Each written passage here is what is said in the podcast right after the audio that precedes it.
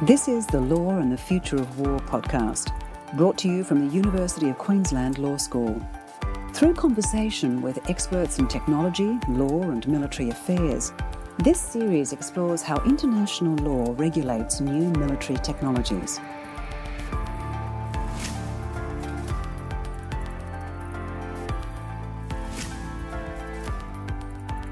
Today, we're talking to Dr. Shannon Zimmerman to continue our series about entertainment and the law. Dr. Zimmerman is a lecturer in strategic studies at Deakin University at the Australian War College and research fellow at the Asia Pacific Centre for Responsibility to Protect at the University of Queensland. Her research focuses on norm implementation in UN peacekeeping missions and specifically looks at the protections of civilians and counterterrorism in peacekeeping operations. Today, however, we're going to be talking to her about something slightly different Thank you so much for joining us, Shannon, to talk about your work on Doctor Who and genocide. My pleasure. So, why Doctor Who and why genocide? That's a great question because it's a bit out of the usual for the type of academic work that I do. But I had just finished my PhD, which did have a focus on protection of civilians. So, all the atrocity crimes, including genocide, but also war crimes, crimes against humanity, and ethnic cleansing. And once you submit your PhD, or anyone who's done big academic assignments, you need a bit of a break afterwards. So I had this break of time, but I still wanted, of course, to do some intellectual work and some research. But I decided to reward myself with some a few couple of days of watching my favorite TV show, which is Doctor Who. Um, right. So I was just going back and you know watching some of my favorite episodes. And in the middle of one episode, I heard the word genocide pop up, and that academic radar in me was like, "Wait, what? What's this? This I hear. And once I zeroed in on that word, I started to really focus in and they were talking about, you know, the doctor had, you know, inevitably found themselves, as they do, in one of those situations where there's two conflicting sides and one side was clearly talking about committing genocide against the other. And the doctor, you know, said, you know, look up genocide in the dictionary. They'll see a picture of me and the phrase over my dead body. And I was like, oh, that's really interesting. Like, and then I got thinking about Doctor Who a bit more in depth. And of course, if you look at the history of that character, you know, one of the reasons for the doctor being the wanderer that they are and going on all these adventures is because they had to commit the genocide of both their race, the Time Lords, and the Dalek race, because the only way to stop the Time War was to wipe out both races so they wouldn't destroy the universe. But that's still genocide. Spoiler alert, by the way. If you haven't uh, seen the, the TV show. And that sort of led me down a rabbit hole because then every episode I watched from then on, there were references to their past, which was clearly influenced by this atrocity crime. But also the doctor kept falling into situations where there really were like these high stakes. That's what makes the show interesting. It's like the survival of mankind mm-hmm. or entire groups of one particular race or another and the doctor's actions to save or not save those individuals. And as an academic, once I zeroed in on that, I couldn't let it go. And I took a step back and I thought, well, if I'm going to spend all this time thinking about it, I might as well actually formulate and see what comes of it. Mm-hmm. But I'm a political scientist by training, so I can understand atrocity crimes, the dynamics and the history around the legal structures and the norms against atrocity crimes and responsibility to protect. But I don't know that much about popular culture besides being a consumer of it. Mm-hmm. And so I had to delve into this whole different mm-hmm. amount of literature, which is actually fascinating because if you think about popular culture, it's highly politicized. It's a reflection of the world we live in, good and bad. You know, you've got West Wing, but you've also got House of Cards showing you the two sides of the political sphere. But science fiction in particular is a really useful tool for understanding how political ideas are consumed and understood by the general population. Mm-hmm. The nice thing about science fiction is there's enough fiction that there's a bit of separation. And yes. so people are able to sort of explore things that are still relevant today, but without those emotional or political hangups that we have when we're mm-hmm. talking about real life situations. Um, but the science part of the fiction means it's, it's realistic enough that it's still somewhat applicable to mm-hmm. daily life. And so I'm thinking I've got the science fiction show. And not only is it a science fiction show it's very popular, but it's been on for decades. And that's actually amazing because it means I don't just need to look at Doctor Who's understanding of genocide now. I can look at how it's evolved over time because mm-hmm. this show has been around since 1960 something, a very long time. Mm-hmm. And thus was my excuse to sit down and watch all of Doctor Who again, which is exactly what I had wanted to do in the first place. Great opportunity to, to delve into something with a dual purpose. Exactly. So you've raised a couple of really interesting points that we've picked up on themes speaking to people about representation of atrocity crimes in popular culture. Uh, but I think what's different in terms of your study is this longitudinal survey of how attitudes towards it might change, given that the reflection of what you're seeing is, in effect, a reflection of the writer's understanding of what genocide is over time. Genocide itself is a relatively new term. We know it was coined after the conclusion of World War II. The name of the crime hadn't existed prior to that point in time. Mhm. So, what were your observations, or what did you learn about the history of this crime as a consequence, or the attitudes to this crime as a consequence of your, your study? I was a bit surprised at the findings that I found because I sort of assumed that the intellectual groups that were really focusing on genocide and atrocity crimes more broadly would sort of be ahead of the game because they're sort of considered like intellectual elite and then popular culture would sort of follow as these ideas trickle down. And i found that actually wasn't the case. In Mhm. looking back in, into the original doctor who there were instances where you know the doctor did intervene in things and time lord law said that they had to remain impartial that was part of what being a time lord was and the doctor obviously didn't do this.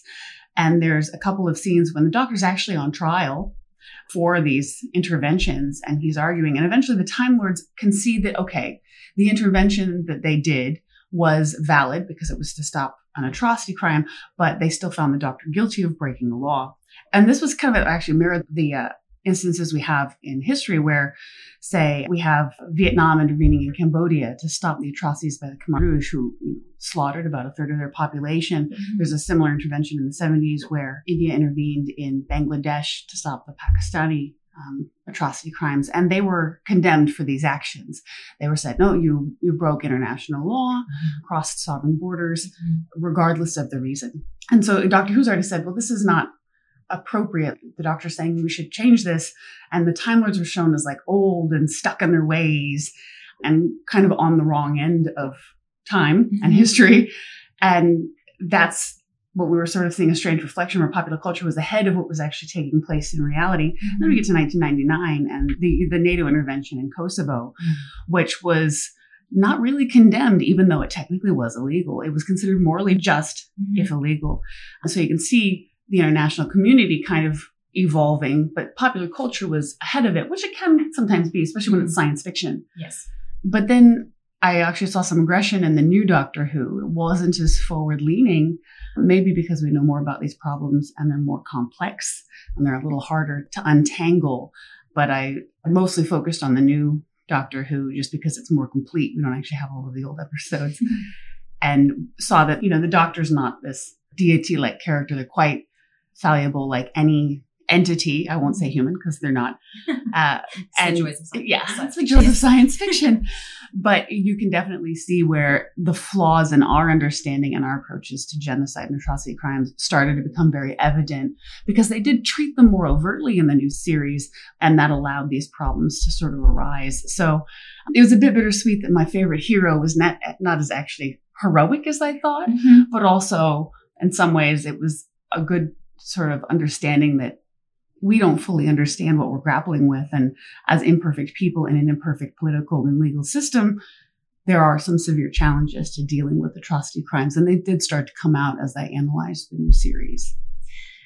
Two questions that spin out of that for me. One is how the definition of genocide might have changed over time, or the understanding of what genocide was might have changed over time, reflected in those seasons.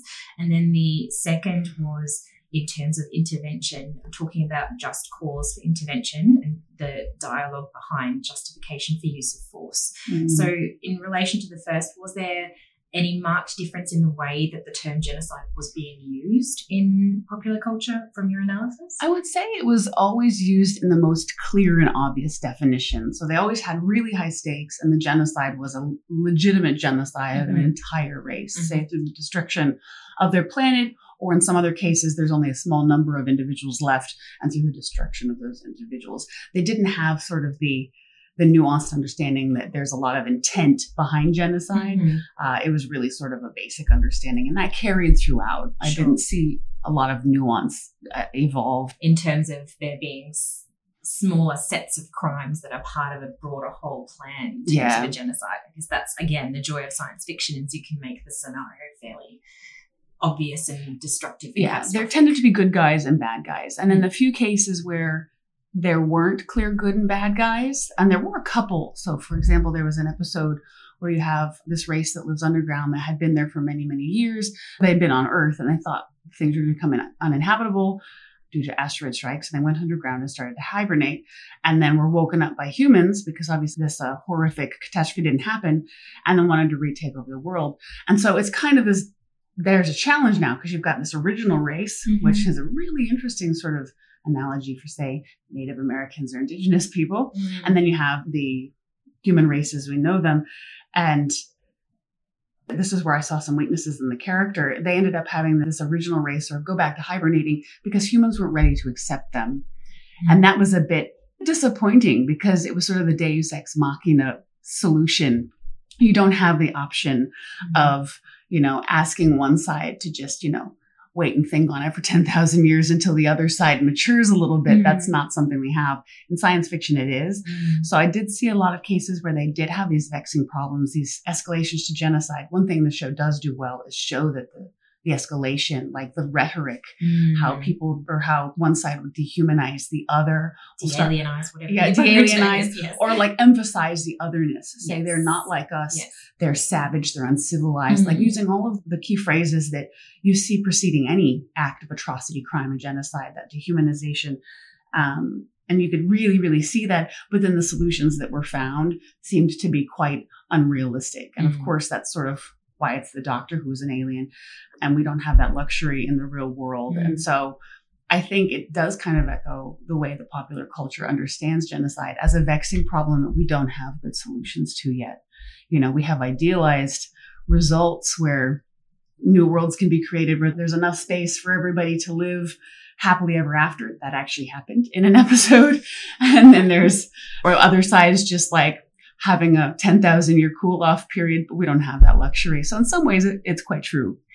But I'm not sure it provides any additional answers that sometimes political science can do. It can tease out new answers. Doctor Who doesn't quite do that for us in- Sure. regarding atrocity crimes. Which I guess is a lot to ask of it. It is a lot. It's a lot to ask, you know, and like things like Star Trek do deal with the whole data. Can androids, do they have rights? Things like that. Mhm. But I don't think this particular sci-fi show has decided to take on genocide as a term it wishes to dig into. Sure. And I imagine many of the viewers are thankful for that. So I suspect you're right. So, in relation then to, um, you were saying that they portrayed the escalation and the build up to these crimes occurring.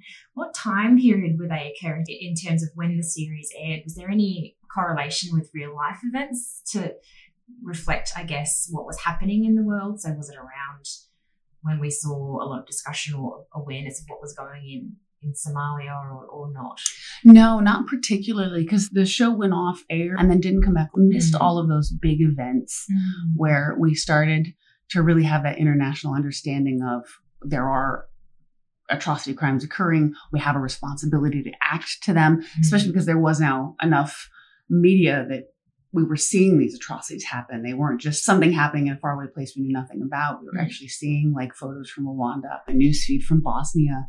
And so they didn't have the option for that to be a reflection in the show because there wasn't a concurrently running show. They're more like echoes, I would say. Mm. One thing I did find really interesting about the show is that it talked a lot about memory and forgetting.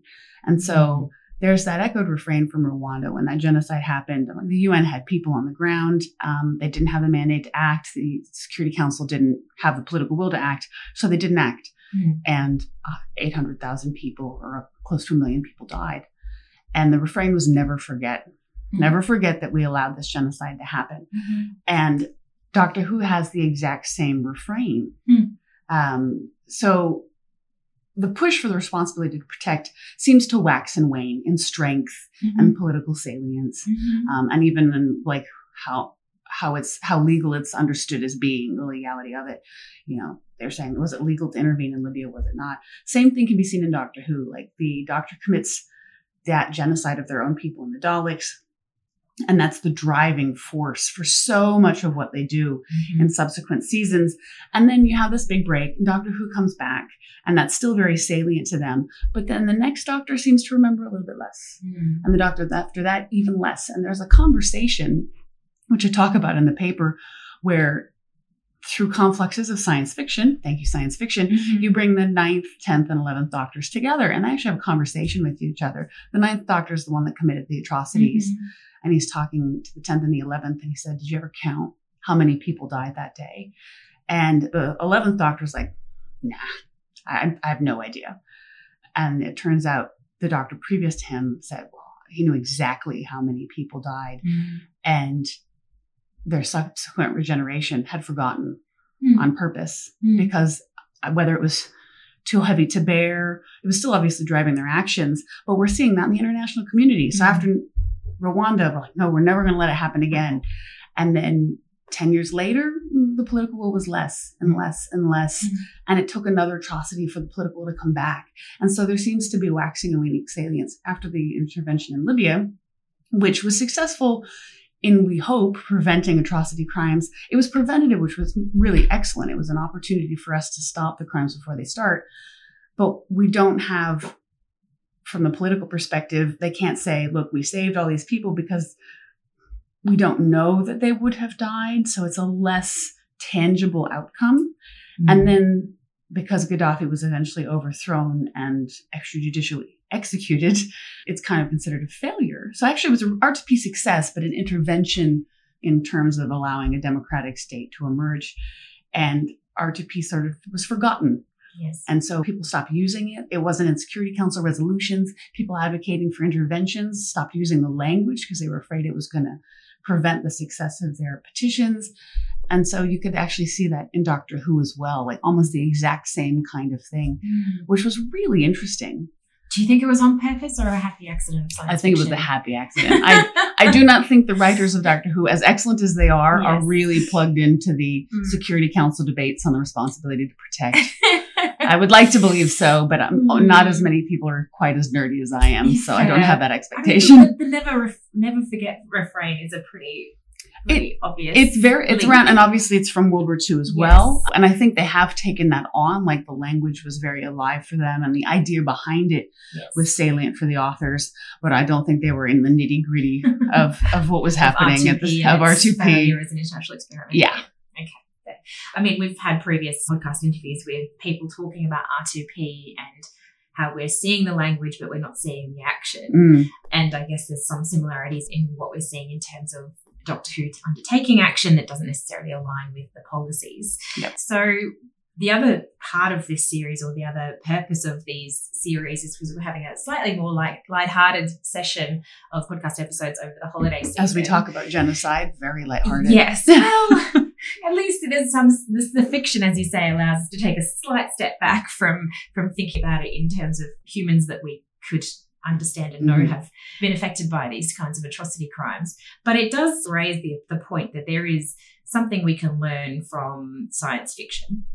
We're seeing an increasing use of science fiction in places like the Australian Defence College, where we're currently recording this episode, to be used to assist in theorizing the future, assessing what the future security challenges might be, or trying to tease out some of these issues. I wonder if you could offer some comment on the use of science fiction as a genre for education and for furthering political science. I think it's a wonderful tool. I really do because it does allow that step back. It's realistic enough that we can see its connections to the world we live in today and to the problems that we're experiencing, but it's distant enough that we don't have all of the baggage that comes along with dealing with things in our own life because mm-hmm. inevitably if there are conflicts there's some connections there's political baggage there's psychological baggage and science fiction allows us to step away into a ready-made world like some of these worlds are so comprehensive that they're almost more real than our world and then to try out solutions almost consequence free really Mm.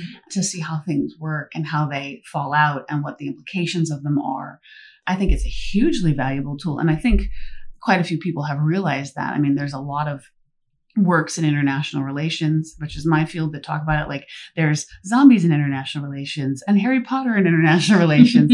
what we can learn from that. I've got a book right here on my desk, which is called To Boldly Go and it's leadership strategy and conflict in the 21st century and beyond. And it basically looks at science fiction from Star Trek to The Expanse to Deep Space Nine on how what lessons we can learn from those and leadership in the military. Mm-hmm. So yeah, absolutely. There's so many opportunities and I think it's sort of underappreciated as a forum because think of how much popular culture and science fiction you consume on a daily basis mm. with lessons learned that you don't actually think about. It's not like you're sitting down and reading an academic paper. Mm.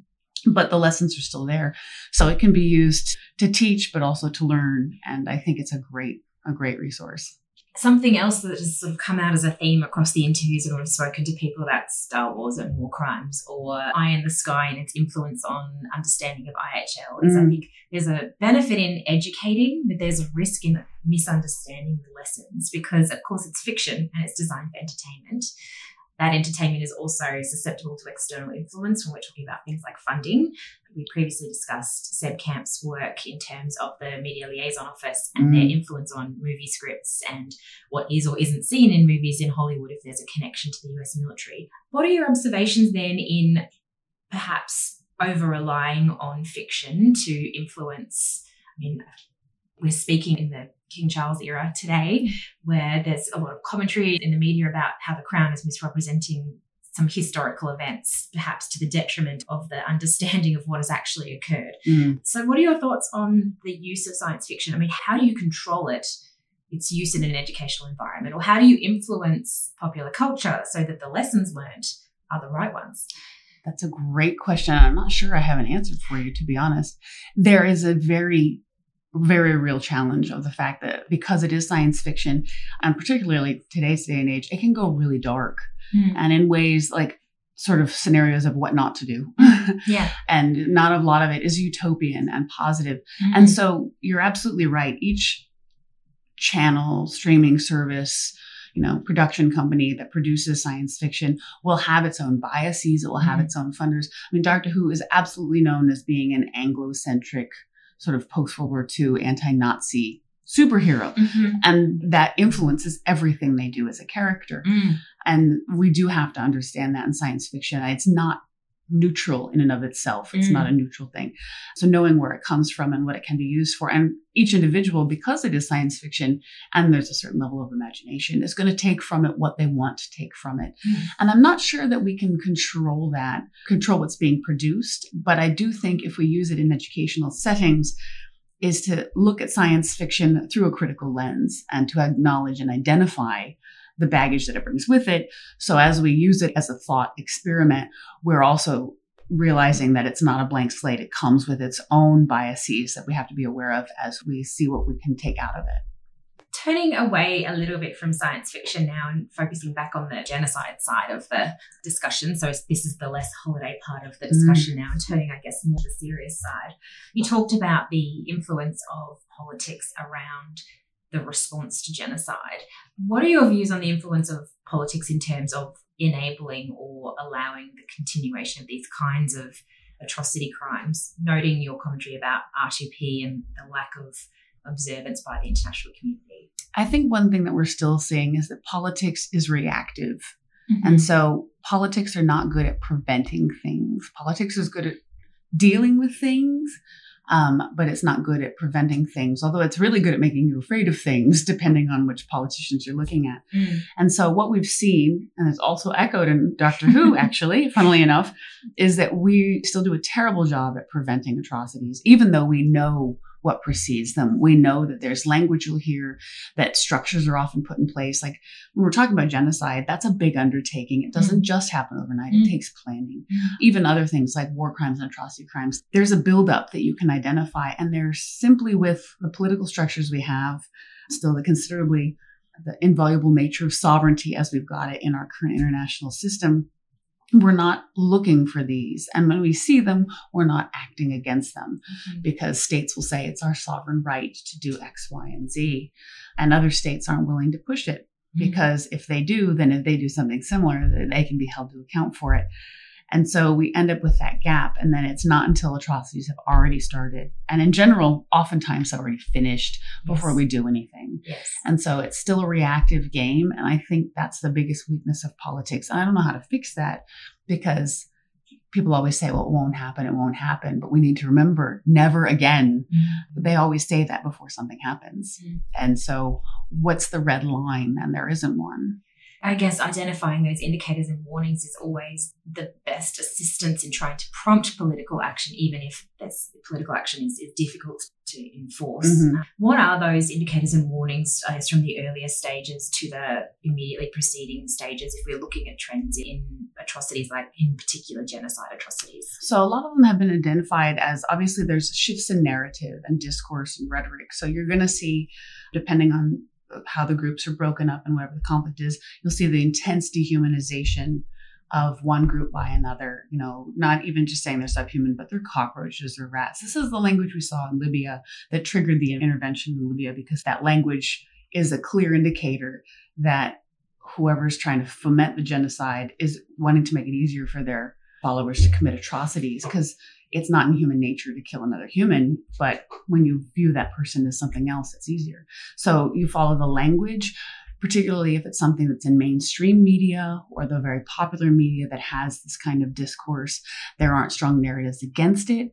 If there's a lack of mitigating mechanisms like conflict resolution mechanisms or moderate voices when you tend to have those two major extremes that's another indicator. When you start seeing forces and resources being moved in in unexplicable, unexplainable ways. Mm-hmm. In Rwanda, it was caching of arms and the movement of people into the cities. But in other cases, it might be, you know, pulling the military into the cities from far bases. You know, there are definite indicators that something's going to happen. Mm-hmm. It could even be building infrastructure, places to, to hold people in detention. Yes. And these are all things that we can see happening and know are happening. And I think it's still part of our human nature to just assume the best that that's not actually going to happen.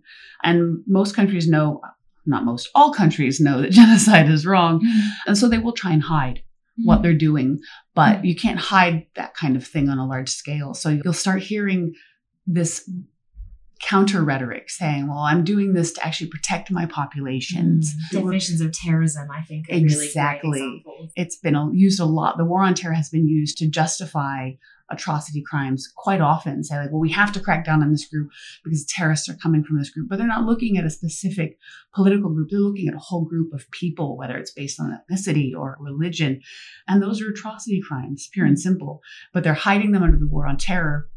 And because that particular, you know, narrative device has such power, they're able to do so. And they're also, in some cases, hiding behind R2P itself. So, Mm. say you've got one group, Sri Lanka is the best example. Their war against the Tamil Tigers, you know, both sides committed atrocities, Mm. but the government committed quite a few atrocities at the final days. And they're saying, well, we're getting rid of this terrorist group, which is terrorizing people the- in the war on terror. But in the course of doing so, they committed atrocity crimes. There's that dynamic of like, what's the correct approach? Where does the prerogative of the state end and the rights of the individual begin? Mm. And there are some precedents for that in international law. Obviously, we have the Universal Declaration of Human Rights, Mhm. but that declaration, which is part of the UN, which is a state based organization, so tends to become subservient to the rights of the state. Yes. And we don't really have a lot of clarification. There's so many various laws that have been created, Mm. but they're convoluted enough that you can use them in particular ways to justify these actions. Which I think is another interesting point in terms of what's happening at the moment in terms of discussion about the unlawful invasion of Ukraine by Russia. I don't think there is any sane commentator that can justify the basis for that action. But in response or in discourse around March this year, when the event had occurred, a lot of people, students were saying, how is that different from when the US went into Iraq? How is that different from insert intervention on this basis or this basis here? So you talked about hiding behind R2P. I think the interventions or the precedent of interventions by states definitely muddies the water in terms of what is or isn't lawful. Do you have any observations on the connection between R2P intervention and Doctor Who? I can connect at least two of the three, but I do have to declare the biases regarding Ukraine. I was a Peace Corps volunteer in Ukraine for two years, Mhm. so I feel very strongly about the conflict in Ukraine. Mm. But if you look at Russia's rhetoric for the invasion, they're saying, well, we're invading to protect Russian citizens from, From genocide. genocide. in these far eastern regions of Mm. Ukraine. I lived in the Far East Ukraine Mm. and everyone was Russian speaking and very much identified as like Russia was their brothers. So I'm not sure where that rhetoric comes from Mm. and the justification for it. I didn't witness anything, but again, I was one person in one small part. But they're absolutely using the rhetoric of R2P. The problem is, so R2P is very hard to get to trigger because you have to show that these crimes are imminent or have happened. I don't believe Russia's been able to show that. I I don't think think the the- United States was able to do it in Iraq either. They used weapons of mass destruction, but as we all know, they didn't find any. So I would consider both of those interventions were illegal. And so there's that connection. And so taking this back to Doctor Who, the doctor does intervene, but they do so a couple of cases with quite a lot of authority because there are a few episodes where they're actually sworn in as the president of the earth, which is a very interesting hmm. position that's above the secretary general of the UN, who at one point in time actually hunts the doctor down and is like, this problem's too big. It's your problem now. but what's nice about that is Doctor Who in that context is commander in chief of armies as well, which is a power the UN secretary general does not have. Mm. Which is, again, one of the complaints about the UN. One of the complaints about that's why the UN doesn't work. It doesn't have its own army. Mm. And so it can't intervene unilaterally. But in those cases, the doctor's left in the position of deciding when and where and how do they intervene. Mm-hmm. And I don't actually see the doctor taking a lot of time to make a case either, to be honest. Mm. So there are some parallels there, but that tends to be preventative. So it is interesting to see like they're making the case for the intervention. It's always, at least in Doctor Who, sort of a personal experience as justification Mm. which is not going to fly in international legal terms. But that's why it's science fiction. Thank you so much for traversing quite a breadth of topics and being able to draw back to science fiction. Very fascinating to talk about how science fiction can influence thinking. And I think it's really interesting because we've now had quite a number of academics. And the more I tell people I'm talking to people about war crimes and atrocities in science fiction, I'm being pointed to more people who have looked at this particular area. Mm. You've already pointed to a, a fantastic book, and we'll add that to the show notes. But did you have any more resources, either about R2P, genocide, or Doctor Who, other than your paper, that you would like to point out listeners to? So I haven't seen anything else on Doctor Who and genocide specifically. Not really, surprisingly. there are a couple of really good resources out there. Laura Shepherd and William Clapton's article, Lessons from Westeros, Gender and Power in Game of Thrones. That's Mhm. a very good paper. And then, of course, the, the IR books that are like zombies and international relations. There's quite a few people that have engaged from the international relations perspective. Thank you so much for a really engaging conversation and appreciate your time. My pleasure.